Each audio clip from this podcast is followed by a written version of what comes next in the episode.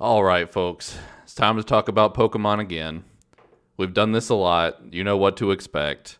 I'm Jordan, and here to help me discuss all things Pokemon are my brothers. I'm Jason. I'm Jackson. Now, are you ready to hear three adults talk about a kid's game for like an hour? Well, let's get into it. That's the kind of high energy opening that people are really going to stick around for.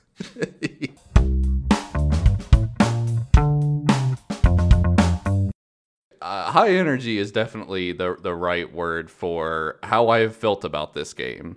I was pretty jazzed about every decision made in this game, but then those first couple of reviews came out, and boy, howdy.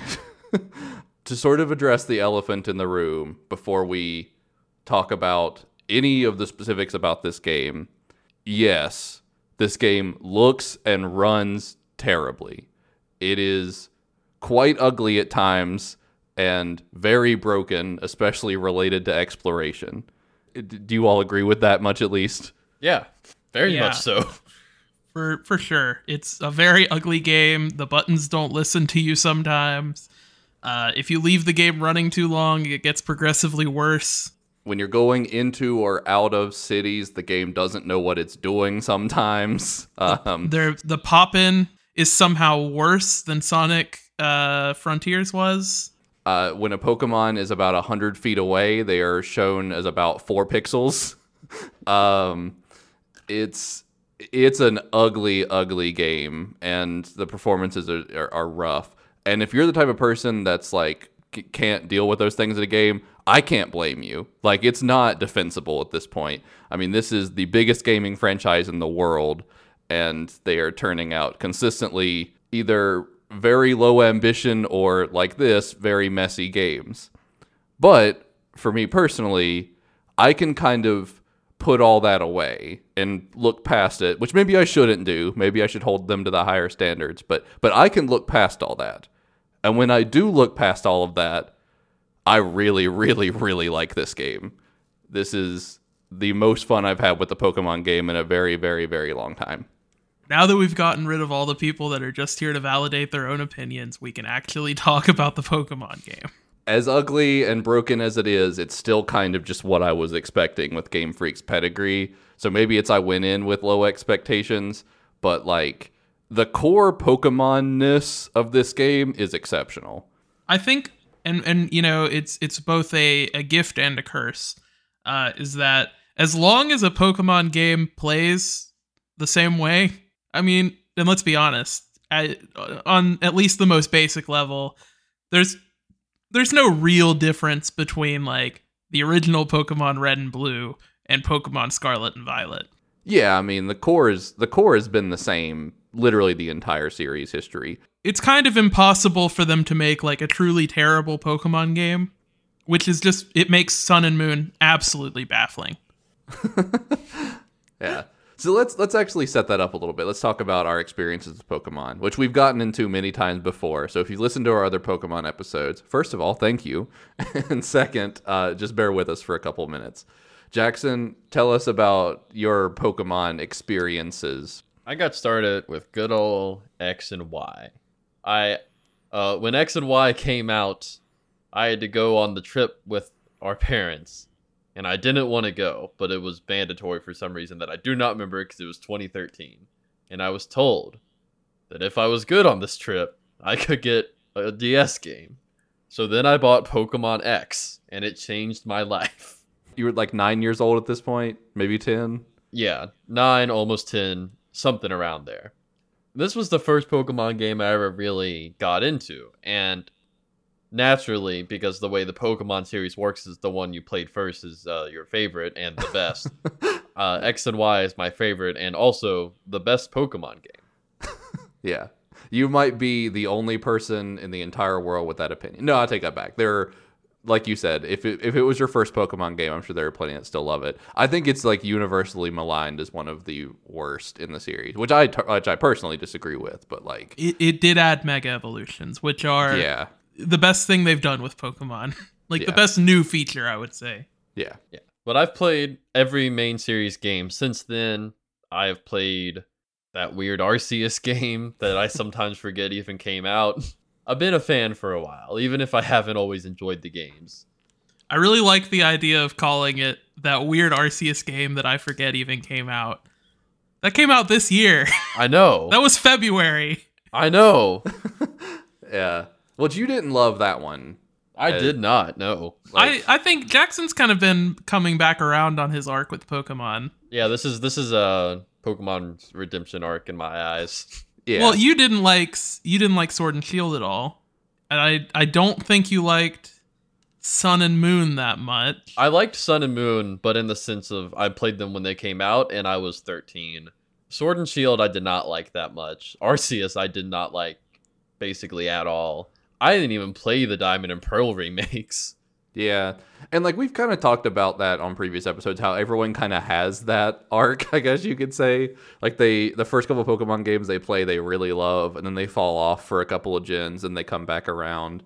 Because like Jason and I, like we both played since the beginning, but I kind of fell off in like the Diamond and Pearl era. Like I I played Diamond and Pearl, but I never like really went all out on them. And then Yeah. I really didn't care for Black and White at all. He fell off on Diamond and Pearl. Diamond and Pearl was the first game that I actually ever owned. Like that was actually just mine. Because prior to that, like we just shared copies, Which basically. these are not good games for sharing. well, I remember we would both play a lot of uh, Fire Red, yeah. and then I think not long after that, I took your old copy of Blue and I played through that. Yeah. But then, like Diamond and Pearl, I think, yeah, it, it was the first game that I got for my personal Nintendo DS. So I basically just sat down and obsessively played Pokemon Diamond for you know weeks on end. Yeah. Um, and then after that, that's when I went back and I got my favorite game in the entire Pokemon series, Pokemon Emerald. And then I, I never, I still have not played Black and White at this point. But I think I've at least played every Pokemon game other than the Black and White and Black and White 2 games. I at least owned one of them, but I don't think I played more than a few hours, maybe. I'm really looking forward to the inevitable remake of Gen 5. It'll be the first remake where I'm actually playing the game for the first time. So, so looking forward to that. But but like I've really played at least I've at least beaten the story of every of at least one game in every gen, save Gen 5. So, you know, I would say that I'm a, a I'm a Pokemon veteran to say the least. So Scarlet and Violet, this is the the ninth generation, or at least ninth main generation. I know there are some weird spin-off and remake things that kind of throw that into the wind a little bit, but uh, this is the the ninth time we've gotten a lot of new Pokemon. I guess we can say safely. There are three pretty big changes to the formula this time around. That is now open world, which is definitely the most glaring change. And with that comes the second change, which is the fact that there is no longer a set route. Um, you take on challenges in whatever order you want, which leads into the third big change, which is the fact that there are now three storylines instead of just the one central one. Those three storylines being your traditional Pokemon thing, get your badges, beat the Elite Four.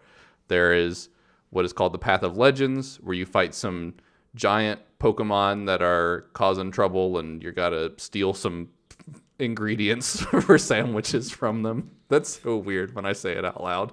Uh, and then there's the You're third. trying to build the best sandwich of all time. Yeah. And then the last path is your sort of stereotypical villain group thing that you see in other Pokemon games with your Team Rockets and all that, which is a group called Team Star. And you just got to go to their bases and take them down to stop them from doing some bad things that are kind of both ambiguous and not that big of a deal. One thing that I, I do want to mention that I think is funny about, you know, the open world and the three storylines is uh, they also gave you three new rivals, one for each path, essentially. yeah. There's the main rival, Nemona, and her whole thing is that she is obsessed with battling. That's all she cares about. She likes battling. She just kind of pushes you to go to each of the gym leaders. Rival for the Titan Pokemon, I guess he's more of a teammate for that, is uh, Arven. And his whole thing is that he has terrible um, depending on which game you play, mother or like mommy or daddy issues. yeah. Uh, and then there's the bases where you get to hang out with Clive. And Clive's whole thing is that he's actually 70, I'm assuming, because of the hair. Yeah. Now I will say, just from the offset, I actually kind of like that change. I think that Pokemon's always been sort of lacking in the story department. I think even the ones that people argue have especially good stories are still only good in the context of a Pokemon game. but at the very least, I did like the companions you have in this game more than the ones you've had in previous games. Yeah. I mean, I definitely like all of them. They they all have like strong personalities. They're all like pretty defined characters, which I think kind of goes to make the whole thing with no voice acting even more baffling. yeah. But that's more of just an issue with the entire series. And I've I've heard people say like, "Oh no, Pokemon games would be annoying if they had voice acting." They're annoying now. The more that they want to talk in these games, the more confusing it is that you can't actually hear them. so let's talk a little bit about the open world itself. I think first let's sort of explain how things are different. So when I say open world, I do obviously mean like you can go anywhere and explore wherever, like from the get go, which I think is very, very cool. But another thing that's sort of changed is much like Legends Arceus, there are no longer Pokemon hidden in tall grass and stuff. All the Pokemon are out in the open world for you to see, and you can choose to engage in a battle with them or not. I would say by and large, I think that that's a pretty positive change. How do you all feel about the shift from the old formula to this new open world thing overall? I like the whole thing with Pokemon actually being out in the wild. Especially like I wish that there still like was tall grass and Pokemon in it. I wish it was a mix of both, mostly Pokemon that are in the overworld. Kind of like how Sword and Shield I think did it. I do think the open world in this is extremely boring, though. I think There's... that it kind of has a lot of the same issues that Pokemon Legends Arceus did. The Pokemon are all out, and you can, you know, it makes it easier to know what you're getting into whenever you get into a Pokemon battle. There's no randomness involved anymore. If you're looking for a specific Pokemon, you can walk up to that Pokemon and fight it and not have to worry about anything else getting in your way unless, you know, I guess you could accidentally run into a different Pokemon, but that's on you. but the Pokemon still don't interact with the world or each other at all. Which yeah. some of the trailers they showed off made it look like that was going to be the case, and that was something I was really excited for. But at the end of the day, it's just a bunch of 3D models wandering in a field. Yeah. And they're completely unaware of the other Pokemon around them, unless you're in a battle, because then they all kind of stand on the outskirts and watch. I think that they're definitely more active than they were in like Legends Arceus, for example.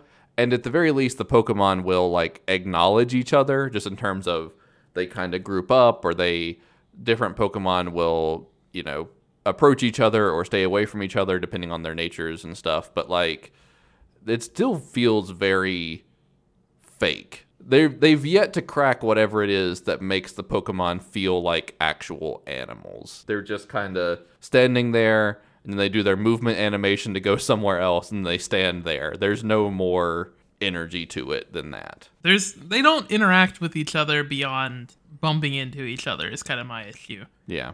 If there is a bird Pokemon and a bug Pokemon close together, I think that bird Pokemon should do something about it. or the bug Pokemon should run. Like there there should be something. I think that having an inter- interactions between the Pokemon in this open world would be so cool and I would really love to see that. You look at like Pokemon Snap.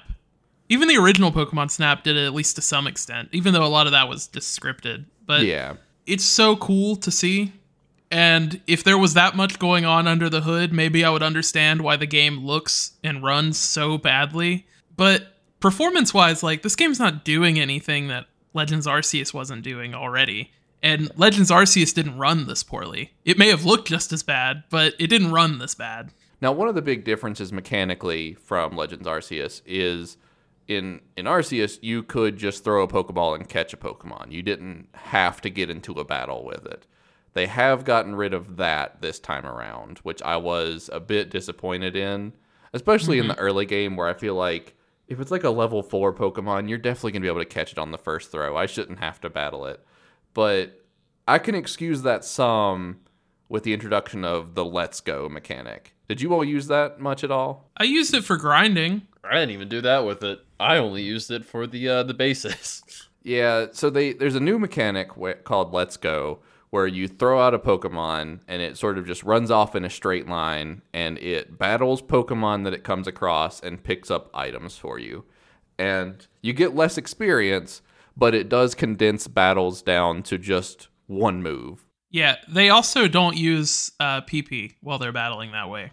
Yeah, so it's it's basically a way where you can grind, you know, you can kill a lot of Pokemon very quickly. I didn't use it a ton in the base game, but I think it has made some of the post game stuff and some of like the shiny hunting stuff I've done significantly better. It's taken a lot of the tediousness out of the most tedious parts of Pokemon. It's not a flawless system. It's pretty buggy. The Pokemon don't always do what you would expect them to. There's some situations where it just inexplicably doesn't work. But I would still say overall it was a pretty strong addition and I, it makes me a little bit less frustrated with the fact that it's slower than Legends Arceus was otherwise. Yeah, I mean, it's definitely, like I said, really good for grinding because, you know, you can, you get less experience, like you mentioned, but you can also battle like 10 Pokemon in the time it would take you to battle one. So Yeah. Yeah. it evens out. At the end of the day, you probably get more experience doing it. But it is really buggy, and I feel like it's not super responsive. Sometimes you'll hit the button and it just won't listen for no reason. Yeah. Uh, and then Yeah. some it's really weird. I guess there's like a range around your character that determines whether you resummon the Pokemon like from a Pokeball or whether they run to you. But sometimes you'll hit the button for it to attack a Pokemon that's like right in front of you.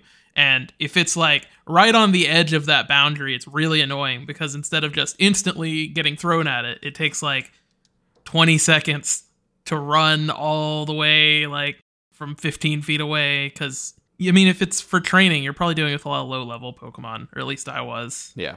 It's it, it's kind of uh, a neat idea that's not executed super well. But I would definitely like to see, you know, in the next game that hopefully it's handled a bit better, or maybe even in updates. Ideally, I assume this game's gonna get at least one or two DLC like Sword and Shield did.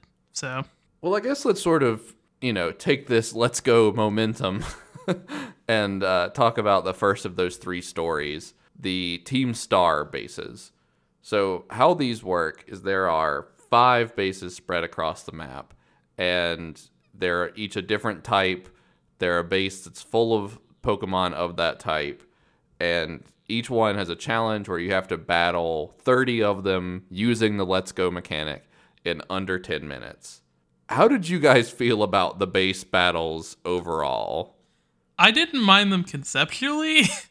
I thought 10 minutes was way too long. I don't think it took longer than two minutes for any of them.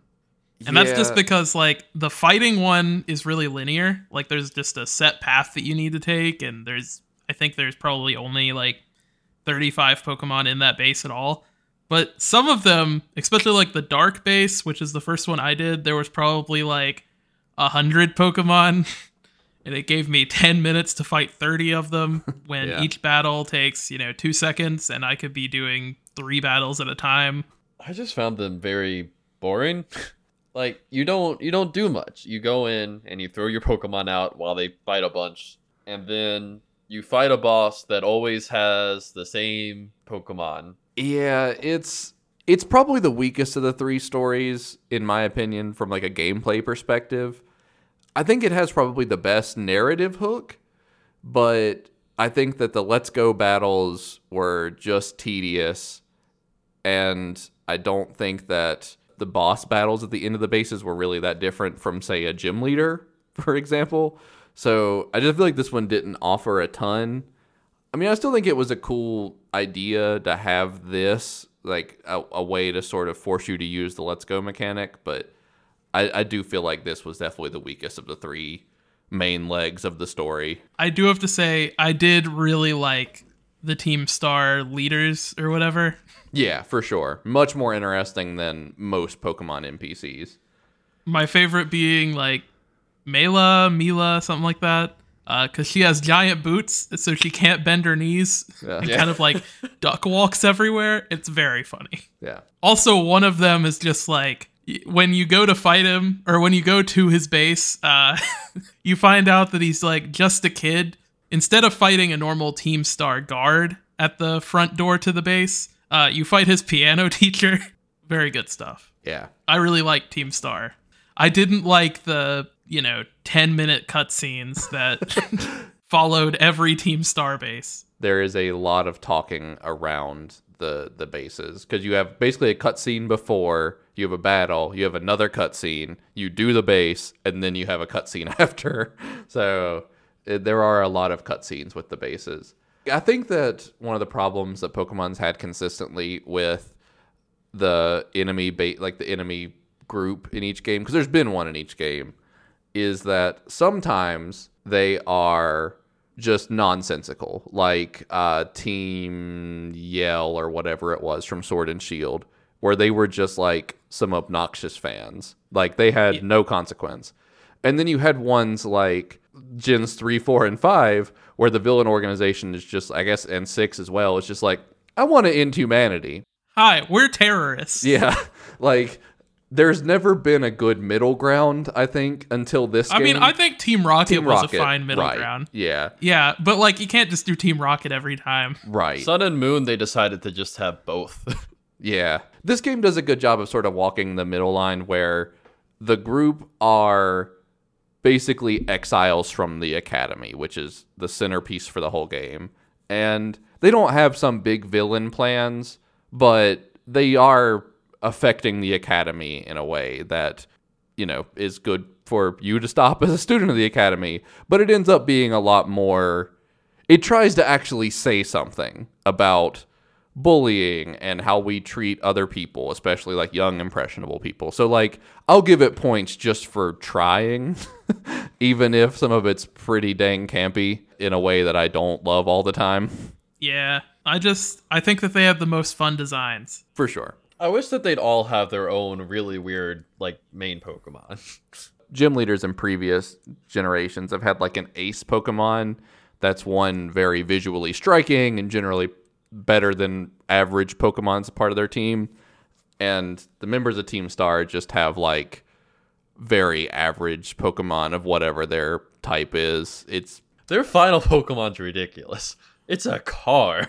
yeah, you do fight them like regular trainers, but once you beat them, you do have to fight the car they're standing on, which is pretty Yeah. wild. so that's that sort of covers the whole Team Star story. Let's talk about the Path of Legends. These are the giant titan fights. I think this is probably my favorite of the three stories personally. I would, But- I would agree. even then it still gets kind of weird. So you have your rideable Pokemon, Koraidon or Miraidon, depending on which version of the game you have. So mm-hmm. that Pokemon's going through some stuff. It's hurt pretty significantly early in the game. So you're able to ride it, but most of its powers and its ability to fight are just gone. Like something is blocking it from being able to do what it's supposed to do.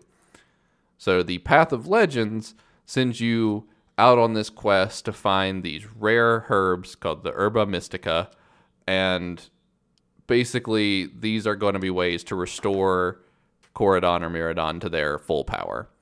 Each of the herbs are guarded by one of the Titan Pokemon, which are these five just giant Pokemon. I think that this is something they really, really should embrace in future games. Because I think they're just being these giant hulking Pokemon out in this big open world that are causing trouble. And I don't even know if causing trouble is the right word. They're just kind of doing their own thing, but they're not natural. I really like that as a concept. I think that's something they should definitely explore in the future. I wish they would have leaned more into that for the raid battles, because because this uh brings back the raid battles from Sword and Shield, where you go into a cave and you and three other people fight a Pokemon. Except this time, instead of them being big, they'll have like balloons or a water fountain on their head. We'll we'll come back to that. yes. Yeah. Put a pin on that one. but I think the raids would have been more interesting if they would have utilized Titan Pokemon for that too. I, I really liked the idea behind the Path of Legends, just with uh, like the the central conflict actually being about Pokemon because like there's really not a whole lot of actually dealing with Pokemon in the Pokemon games. They're more just a means to an end. But like with the Path of Legends, the Titan Pokemon are out like causing mayhem just because they're in places that they don't belong. Like they're not in their natural habitat. So something needs to be done about them. I was a little let down because this is I guess a slight spoiler for this game, but if you haven't heard it, then it's uh I, I don't know how you didn't hear it. But they're they're a new paradox Pokemon. Uh, in Scarlet, they're mostly based on the past, and they're like prehistoric versions of modern Pokemon. And in Violet, they're from the future, and they're robot versions of modern Pokemon. And like, I was a little let down that the Legends Pokemon weren't all Paradox Pokemon. One of them was, and then the other four were just really big versions of normal Pokemon. I would still say like they're pretty cool Pokemon that they went with as the Titans. I mean, I think they were some of the best new designs, and two of the five were ones I ended up using on my main team. Mm-hmm. So like, I still think they were pretty cool fights. My only real gripe with with the Path of Legends was I don't think they were tough enough. Yeah, they were definitely weaker. Like the hardest Titan Pokemon was maybe on the same level as like the fourth gym leader. I don't think they did enough to scale up the Pokemon. Like I think they had like maybe three to five times as much HP as their regular versions, but I think they should have had like 15 to 20 times as much XP. Like I think it should have taken several super effective attacks from, you know, a, a Pokemon at their level just to like do some decent damage to these things. But I one shot two of them. so, which partially was because I was over leveled. I spent too much time grinding in the very early game, but it's just, it was a little bit too easy, which I think is an interesting thing about this game in general. And it's something that I don't love personally, but I think others have had more positive things to say. There's no scaling in this game at all. The Pokemon are at a fixed level at the start of the game, and they will stay that level for the entire game it doesn't matter what area you're in with what Pokemon, the Pokemon are whatever level they were going to be from the beginning, which is interesting from a concept of trying to make it kind of what it would actually be like, but it also makes it to where there's still kind of a right way to do everything. There's just some gym leaders are weaker than others, so why would you do the strong ones first? And some of the titans are better than others, so it's it's not even a why would you do it first? It's literally a waste of time. Like you could train up your Pokemon just fighting normal enemies to level up enough so you could actually fight one of the like the the, the strongest gym in the game, I think is the psychic gym. And like you could waste your time training up all of your Pokemon by just fighting normal Pokemon and fighting the gym leader or the the Pokemon trainers on the routes. But that's gonna take ages and it's not gonna give you as much experience as you're gonna get doing the gym leaders anyways. So at the end of the day, like there is just a correct order of the gym leaders and a correct order for the Titan Pokemon and the bases. And like the whole time you're kind of just flowing between the different storylines. but one thing, like I mentioned, like there is just a correct order because of the lack of level scaling. And then beyond that, like you have to do all three storylines anyways. Like you can't you can't beat the game without doing all three storylines. I kind of almost wish that there were like three separate endings. Yeah. Like one ending where you become a champion, you beat the Elite Four, one ending where you, you know, beat all the Titan Pokemon, and then another one where you fight Team Star. But there's just one ending that kind of ties all three storylines together at the end. So it's kind of weird. I also have to say, I don't really like that all three storylines basically just amount to fighting. Like there, there's really, and I, I mean, I know that's just like part of Pokemon is that like the only real gameplay is the Pokemon battling. But I guess I would have liked to have seen more puzzles, maybe or something, at least in one of the routes. It is really hard to picture Pokemon doing anything but the battling. uh, I can't even. I mean, I know the old games did do the puzzles in like the caves and stuff, which was always kind of cool when you would, you know, push the rocks in just the right way so you could get to Articuno or whatever. it is hard to picture that kind of thing working in a modern game, but I'm sure it's been done before and could be done here. like I don't mind that it, them all ending with fights. Like that is the essence of Pokemon. And the the gym leader path kind of does this to a point where every gym leader before you actually fight them, you have to do a gym challenge, which they usually involve fighting, but for all eight gyms like they're very different experiences. Like one of them you roll a giant olive around and Yeah. in another one you deliver a guy his wallet. and then yet another one you're looking for sunflower pokemon like in a town that's kind of all done up with sunflowers so it's kind of like hide and seek Then in one of them, you play Simon Says. no, no, no. yeah it- You almost play Simon Says. You play a version of Simon Says where Simon always Yeah. says. yeah it's Yeah. more like bad bop it but like there is at least some kind of difference there i would have liked to have seen some kind of puzzles before you could fight the titan pokemon i think that would have been a neat touch like the titan pokemon is locked itself inside of a cave so you need to solve like a puzzle on the door or find a certain item and bring it to the titan pokemon so you can fight it they definitely could have done more setting up the fights. I didn't mind the gym challenges. I thought some of them were even fine. Um, but I just I I prefer the old style of gyms where it's you know you go in a building, there's this big arena like themed after whatever the gym type is, and you know you the sometimes maybe there'll be like a tiny puzzle of how they get around. And there's some trainers to fight in there. I just I strongly prefer that over this. what did you guys think of the gym leaders this time around i only really liked one of them that much Ah, Not the best designs. Their their good design budget went into the Team Star guys. I think it's definitely some of the most boring gym leaders they've had. it's it's weird that they they're not as good as last like the last generation's gym leaders uh, and those gym leaders were all wearing the same outfit yeah. Yeah. There's definitely like a I don't know. It's weird. I just don't think there was enough personality. And then the ones that had a lot of personality had the most like generic sort of caricature type. I, I don't know. It was just like none of them are awful. they're not bad It's just- yeah they're they're, just, just- not like super interesting they're bland because they're all trying too hard in like a very specific way. except for one Yeah, yeah. one gym leader stands head and shoulders above the others uh. and you know i'm talking about my man larry yeah. Larry is objectively the best gym leader. But I would say, like, aside from their designs not being the best, I still think that it was one of the better gym challenges of the series. And I think part of that is the fact that you just can do more between them. Not even necessarily thinking about it from a it's not linear standpoint, as much as just like in a lot of the previous games, you could knock out your first three gyms in like a couple of hours. And this game, I think I was like at least seven or eight hours in before I challenged the first one, which of course meant I absolutely destroyed them because they have like level 12 Pokemon. But still, there's just a lot more you can do between them, which I think makes the time you do spend doing them better because it's not just. You're not just immediately finishing one and thinking like, okay, on to the next one. Yeah, I do definitely like kind of getting away from just the the standard route system where it's like, all right, there's one specific way you get around this map.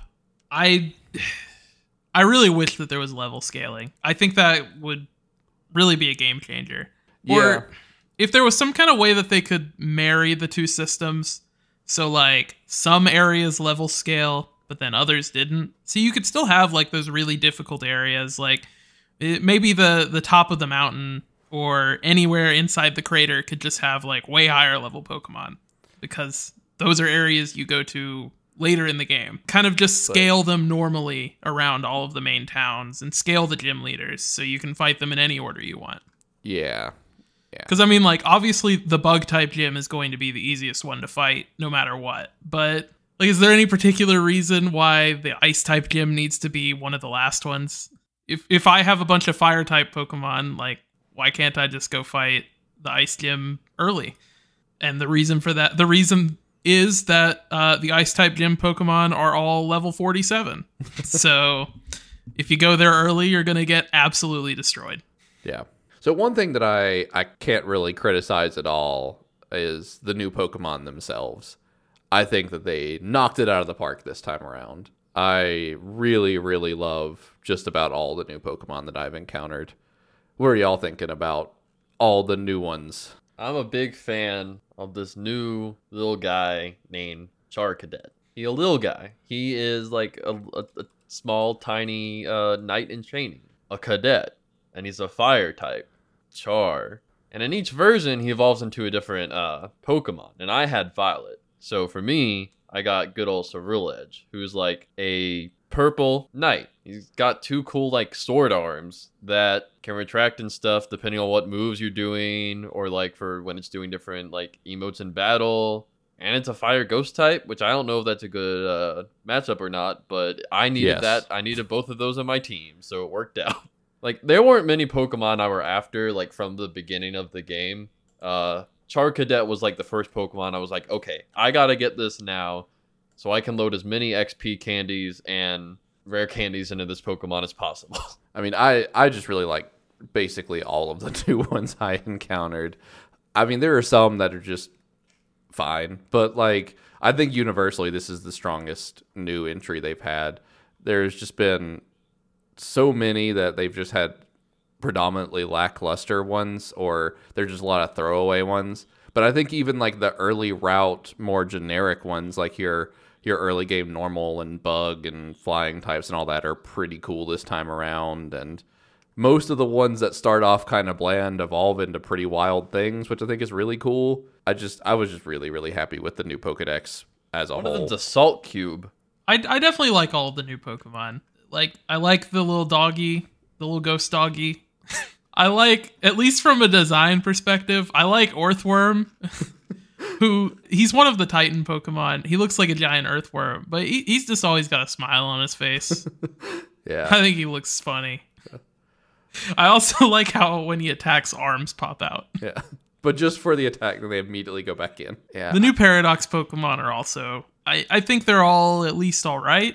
Violet definitely got the better ones this time around. I, mean, I just kind of like the robot aesthetic better. And all of the Violet ones are robots. So, yeah. I personally pref- prefer most of them, at least the like ancient versions, better.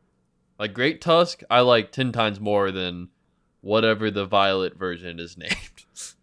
I do think Great Tusk is is an especially good standout. There are there are what seven paradox Pokemon in each game, and I think that universally they're they're pretty cool. There are definitely some weird ones, but I think that they're they're pretty strong across the board. You know, there's always some that are cool. Like uh, I think there, there's the pseudo legendary of each generation, and I think that this gen's is especially cool. And there's a new ghost type called Gimmighoul that was all over the promotional material for the game and I think it's a really really cool design and it evolves into one of the absolute weirdest Pokemon I've ever seen, but I really love it. And new legendaries are really solid, even though they all share a type, which is kind of weird. But yeah, I, I think just across the board, there's a lot of really really cool Pokemon here. I do think that some of them blending into the background a, a bit too much is, is annoying. That's hope, something that I hope they can fix in some way, but I don't know what it is because like there's Smoliv, which is a new grass type it's only like six inches tall and it's bright green so it just blends into the grass you're gonna run into it pretty regularly i still think it's a pretty cool pokemon and has one of like the most surprisingly great evolutions i've ever like of the series but Andy produces free olive oil. yes so It doesn't come up in the game, though. no so let's finally get back to that whole terastallizing thing the balloons. Jackson sort of mentioned it with the raid battle thing earlier. So every Pokemon game since Gen 6 has had some kind of special gimmick. This time around, that gimmick is terastallizing, which is a crystal based thing that you can do to your Pokemon that changes their type. And from a mechanical standpoint, it's pretty simple. It changes their type, and where normally you get a 50% boost for using your type, you get a 100% boost for using your type after you've terastallized. So, like if a fire type uses a fire type move, gets a 50% buff. But if a fire type terastallized Pokemon uses a fire type move, gets it does double damage. And Pokemon could hypothetically terastallize to any type. So, uh, for example, I have a Pokemon that is Dragon Ice type, very, very strong in both of those types. But if I'm up against something that's super effective against me, like Fairy type, for example, I could terastallize it to Dark type, which I think is also actually weak to Fairy type. Now that I think about it, so that probably wasn't the best choice, but it means that you know normally it gets a type it gets a type advantage when I'm using Dragon or Ice type moves, but it also knows Crunch. So if I'm in a pinch where Dragon's just not working, I terastallize it to Dark type, use Crunch, and it does a lot of extra damage. Very cool mechanically, and I think that for people that are really competitive with Pokemon, it's going to be a really, really interesting wrinkle into the battles. Visually, though, it it's really dumb. uh, yeah. They get a big hat. When you terastallize a Pokemon, they put on a big hat. And that's that's like the whole thing. and there is just one hat for each type. Yeah. And some of them I think make sense for some Pokemon, but not others. Like the flying type one that Jackson has alluded to a few times uh, is a big hat with three balloons on it. And when you're using a Pikachu, I think that makes perfect sense and I love it. Uh, when I'm using a bird that is already flying, I think that maybe something more appropriate could have been found. What do normal types have? A diamond. It basically that looks like they're wearing a diamond ring. Why? So, I don't. I don't know. I guess they didn't know what else to do with normal type. it's just a crystal. Yeah. Again, I think that this has some pretty cool implications from a mechanical standpoint. But even that's kind of taken down by the fact that you can only terastallize once and then you have to go back to a Pokemon Center to have it restored. Yeah, it's crazy how like disincentivized you are to use terastallizing. Yeah, I think I only used it in gym battles, the Titan battles. Like I don't I didn't use it any other time. Well, during raids, which you kind of yeah. have to use them then. You can only use it once before you have to go back to a Pokemon Center uh, and get it recharged.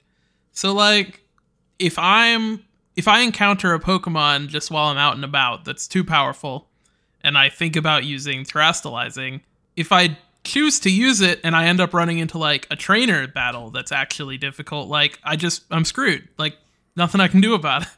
I feel like there's no reason to really use it defensively. Yeah. Either. Um, which I feel like being able to completely change your type seems like it would have huge defensive implications on top of the offensive ones, but the problem is that the only times where you would ever really think to use it defensively is when you're fighting a gym leader. And you already know what type all the Pokemon from the gym leader are going to be, so there's no reason to. Yeah, it's also kind of weird in general because each of the gym leaders in the past have had an ace Pokemon that's their type, super strong, pretty normally a rare Pokemon. This time around, each one has an ace that is not their type that terastallizes to their type, where I feel like it should be the opposite. I think it should be a Pokemon that is their type that terastallizes to something. Like if you're fighting the the grass type gym, you would likely be using a fire type, so the grass type gym leader terastallizes it to water or whatever. But instead, it takes like a normal type and terastallizes it to grass, which is just I don't get the advantage of that. Every single gym does the exact same thing. They yeah. have a Pokemon that's not their type and they terastallize it to their type. Yeah. So it's functionally just another normal Pokemon of their type. Yeah, it's such a waste of time, honestly. yeah. This, with how long you have to sit there and wait. The animation. And then if you're using a good enough Pokemon against it, you're probably gonna one shot it. but it's like, oh, first before you one shot it, you need to sit here and watch this 15 second animation where it puts a hat on. Yeah, I don't love the terastallizing, but I also didn't love Dynamaxing or Z moves. So, you know, it's just so crazy to me. And I mean, we've talked about this, I think, even on this podcast before, that they keep trying to find a new gimmick every single game. And the idea behind the gimmick is always the Pokemon becomes more powerful or changes type. But it's like the first gimmick they did was Mega Evolving, and that did both. They got it right on the first try. Why did they keep trying? it doesn't make sense. First off, like mega evolving is a cool idea because the whole thing with Pokemon is that they evolve. But when they're at their third form, they don't evolve anymore. And then mega evolving, they were like, what if you could evolve an extra time whenever you want? And that was awesome. And then they were like, never again. And it was still in Omega Ruby and Alpha Sapphire. And once again, that's why Omega Ruby and Alpha Sapphire is the greatest Pokemon game that's ever been made. I'm telling you, Gen 6 is where it's at. Well, it only gets that because it's also Gen 3 though. Yeah. Shut your mouth. It's it's based on Gen 3, the greatest gen. The first and second place games are Omega Ruby and Alpha Sapphire. Maybe in the other order. Um, the third place game is Emerald, and then the fourth and fifth place are Ruby and Sapphire, in that order. Yeah. I think that this game is very, very high up the list, though. This is up there with the best gens, for sure. I know we've been pretty hard on this game overall for a lot of, you know, for a lot of visual stuff and performance stuff. And, you know, we've even had a lot of negative things to say about some of the core concepts. But I still think at its, like, at its most basic element, I think that this is really in a lot of ways the best Pokemon experience just in that you get to go out and explore and hunt for Pokemon and you're not shoehorned to do it in a certain order. And I think that even though this game should have been significantly better than it was, it at the very least has that going for it, which I think puts it head and shoulders above some other Pokemon games. I do really like the open world. I mean, it was something that I think we all knew we were going to like after Legends Arceus. I wish it maybe had kept more from Legends Arceus, like just being able to catch Pokemon. But I mean, like, I do think it took a lot of really good lessons and it mixes up the formula of the games in a way that could definitely renew interest. Yeah. It's for sure. definitely more interesting than the previous several games. Because I mean, like at the end of the day, I I liked Sword and Shield, but I also didn't play it until both expansions were out. You know, I don't know if I would have liked it originally. The base game really is just a lot of the same Pokemon stuff that we've been doing since you know the early 2000s. Yeah. But this one does enough new stuff that I, I think that it'll stand out in a way that none of the previous games will, except uh, Omega Ruby and Alpha Sapphire, of course. yeah. Think it's time to pull the plug. Jackson, what else have you been into? It's that time of year. There is a new Destiny season. It's that new time it's that time of year. That Uh, happens four times one a of year. one of four. yeah. It's the new season of Destiny. It hasn't even been out for a week. It's all right, I guess. Not much has went on with it. Naturally, there's a new activity that's kind of just a copy and paste of old ones, but with a different setting. Good bit of new weapons. There's a new dungeon out. I have not done it yet. Um, but There's a get- cowboy outfit. yeah, there's cowboy outfits in the dungeon and cowboy guns, and also a uh, very high tech bow because that's you know that's cowboy. but yeah, it's all it's all right. There hasn't been much yet. Played a few hours of it. Not too much to talk about yet. But I also haven't done anything else. So yeah, I guess that's me this week. nice. Wow. Not only did you talk about Destiny again, you also had nothing to say about Destiny this time. I'm not going to look a gift horse in the mouth. Jason, what, what have you been into? So I think I've mentioned it before, but I did end up getting a Steam Deck uh, a few months ago, and for the most part, because we've been so busy with like so many games on the podcast, I really haven't touched it too much.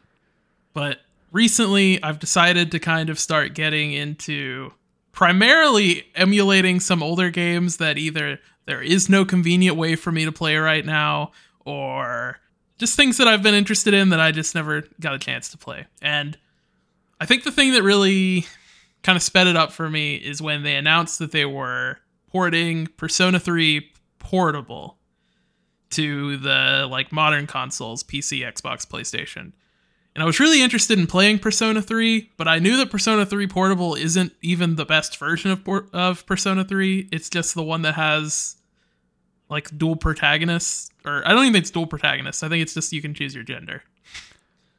Yeah, I think the Um, only thing that people prefer about Portable, from what I've read, is the fact that it streamlines some of the out of dungeon stuff. But even then, I've heard that it also sacrificed a lot of the personality of that out of dungeon stuff. So Yeah. So around the same time they introduced that or they announced it, I also saw that someone else was working on an HD patch for Persona 3 FES, which is kind of like it's kind of like Pertho- uh, Persona 3's version of Golden or Royal for Persona 5 that basically just adds a bunch of extra content and it's it's kind of like the definitive version of the game. yeah, So I decided I was going to start emulating that on my Steam Deck. And I started it while I was at, you know, uh, Jackson's house a few days ago, or I guess a couple weeks ago now. And it, it runs really well on the Steam Deck. I was kind of surprised because I haven't really done much like PlayStation 2 emulation since. I don't know that I've ever emulated PlayStation 2 before. I think I tried playing one of the Metal Gear Solid games and it ran really terrible at the time, but that was a long time ago. Oh. But I, I think that based on like how easy it was to set up and how like there are actually emulation tools kind of built into Steam now. So you can just basically kind of get anything up and running, assuming you can get a hold of the ROM. Um, naturally, I got my ROM the completely legal way. You know, I, I found a a PlayStation 2 disc for Persona Persona 3 FES. I I you know, I got the image off of that disc completely legally. It was a good time. the only But- game I'm allowed to talk about uh, emulating is uh, Paper Mario: The Thousand Year Door because I do own the disc for it. Did I get the ROM off of it? No, no, you you got the ROM off the disc. It's Yeah. completely fine and Yeah. legal. No issues here. Yeah. But after I was kind of playing that for a while, I kind of realized there's a lot of games that I wanted to emulate. Uh, and now, on top of Persona 3, I'm also playing Donkey Kong 64 because I've actually I've played on people's like completed or at least you know story completed Donkey Kong 64 copies, but I've never actually like played the game from the beginning. Yeah, I'm in the same boat actually. So I was kind of excited to give that a shot. But anyway, to kind of like sum up what I was saying, emulation on the Steam Deck is surprisingly really easy to set up. I think it's honestly easier to set it up than it is on Windows these days. But yeah, that, that's about all I have to say. Jordan, what have you been up to? Well, I found a new game. A game, I think it actually just came out this week, but it's a game I've known about for less than 48 hours. But to put it in perspective, I've known about it for less than 48 hours, and I've already played 12 hours of it. They, there was a point when you'd only known oxygen for 24 hours, and now you're freaking addicted to that stuff. yeah, that's that, this is the same thing. Uh, so this is a new game. It is a 16-bit turn-based RPG, very retro styled, uh, called Chained Echoes. And the best pitch that I can give you for this game is it's what if Final Fantasy VI was released in 2022? but specifically if it had the 30 years between Final Fantasy VI and now to learn about how to sort of spice up the turn based medium. It is a beautiful game. It has a ton of content. It has a very, very compelling story with some really interesting characters. And it does it all with this incredible reverence for the games of that era your Final Fantasy VI's, your Chrono Triggers, th- things like that. And like what got me interested in this game was I I saw like a recommended YouTube video that was just like Chained Echoes is 2022's biggest hidden gem. I didn't watch that video, but it did convince me to Google Chained Echoes. And one of the first things I found was a quote by the creator, which the whole game is made by one person, which is astounding because it's apparently like a 40 some hour long RPG the one of the quotes by the creator was he wanted to create an RPG that is how we remember games from that era, not how games actually were. And that as a premise was just like, okay, I want to see what this is about. And it took about 30 minutes for me to realize like, okay, this game is incredible. It basically plays like any other turn-based RPG from like the Super Nintendo era with three unique mechanics that I'll try and explain as quickly as I can because I don't want to bog down this whole segment. So basically, it trades quantity of battles for quality of battles. So if you're on like a floor of a dungeon, there's no random encounters, there's not even that many enemies around. You're probably only going to get into like three fights on that floor, but each fight is going to be several turns long at least. And fights can go very bad very quickly. So you kind of have to always be on your toes, even when you're fighting fairly weak enemies. So that's already one thing that it does a lot better than a lot of RPGs from the time, which were a lot of grindy, repetitive fights, walking around in an area with random encounters forever just to get XP. Like all that's gone. Second, you have a party of eight characters, but you only have four slots on the battlefield, which normally I dislike in a game like even um, Dragon Quest XI, which is one of my favorite turn-based games, still kind of frustrated me because you had a party of nine, but you could only have four characters, which meant most of the time your characters were not involved in the battle. This game kind of sidesteps that whole issue because you only have four characters in the battle, but you basically have two characters assigned to each slot.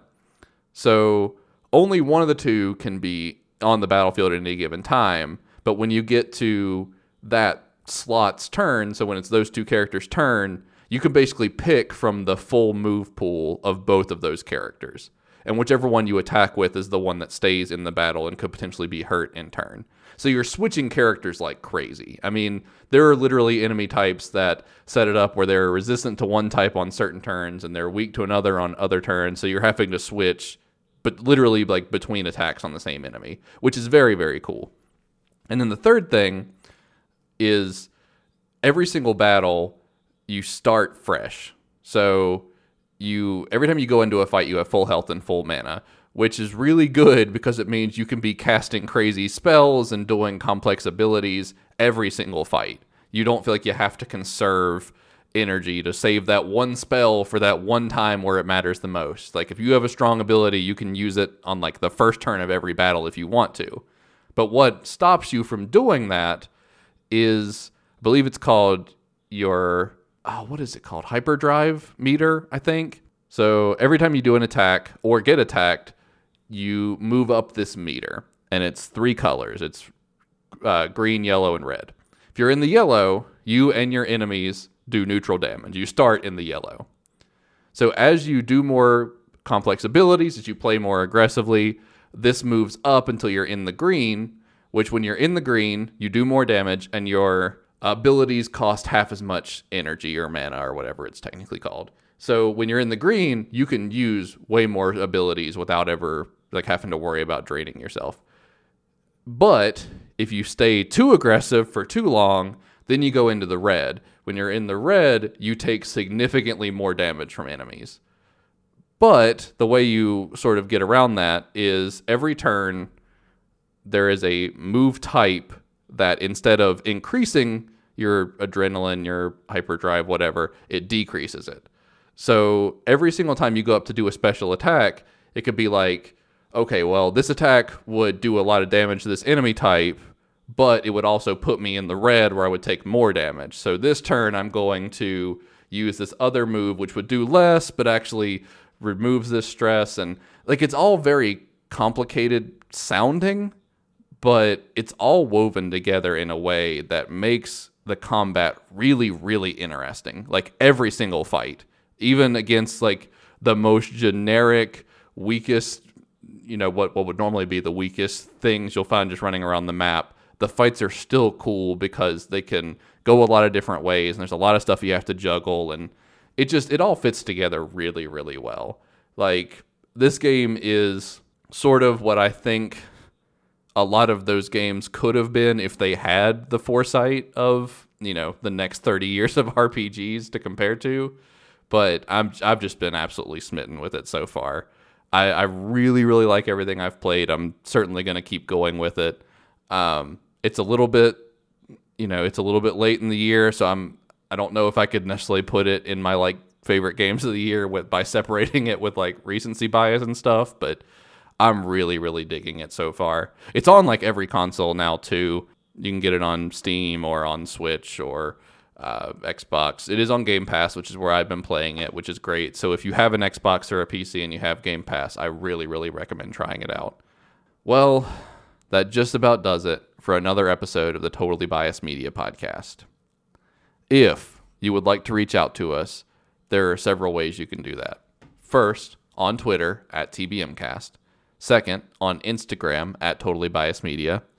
Third, you can find us on twitch.tv. You can find us at on Twitch at twitch.tv slash totally biased media. Uh, we have not been streaming as much as we should be, but we hope to get back into that in the near future. You can also send us an email with your own reviews for games or your suggestions for the show or anything you want to tell us to totallybiasedmedia at gmail.com. We would love to hear your reviews. We would love to work them into future episodes. So anything you want to tell us, we would love to engage however we reasonably can. Yeah, you can tell us about anything. Tell us about your doctor's appointment. Did it go well? Or is there anything you're concerned about?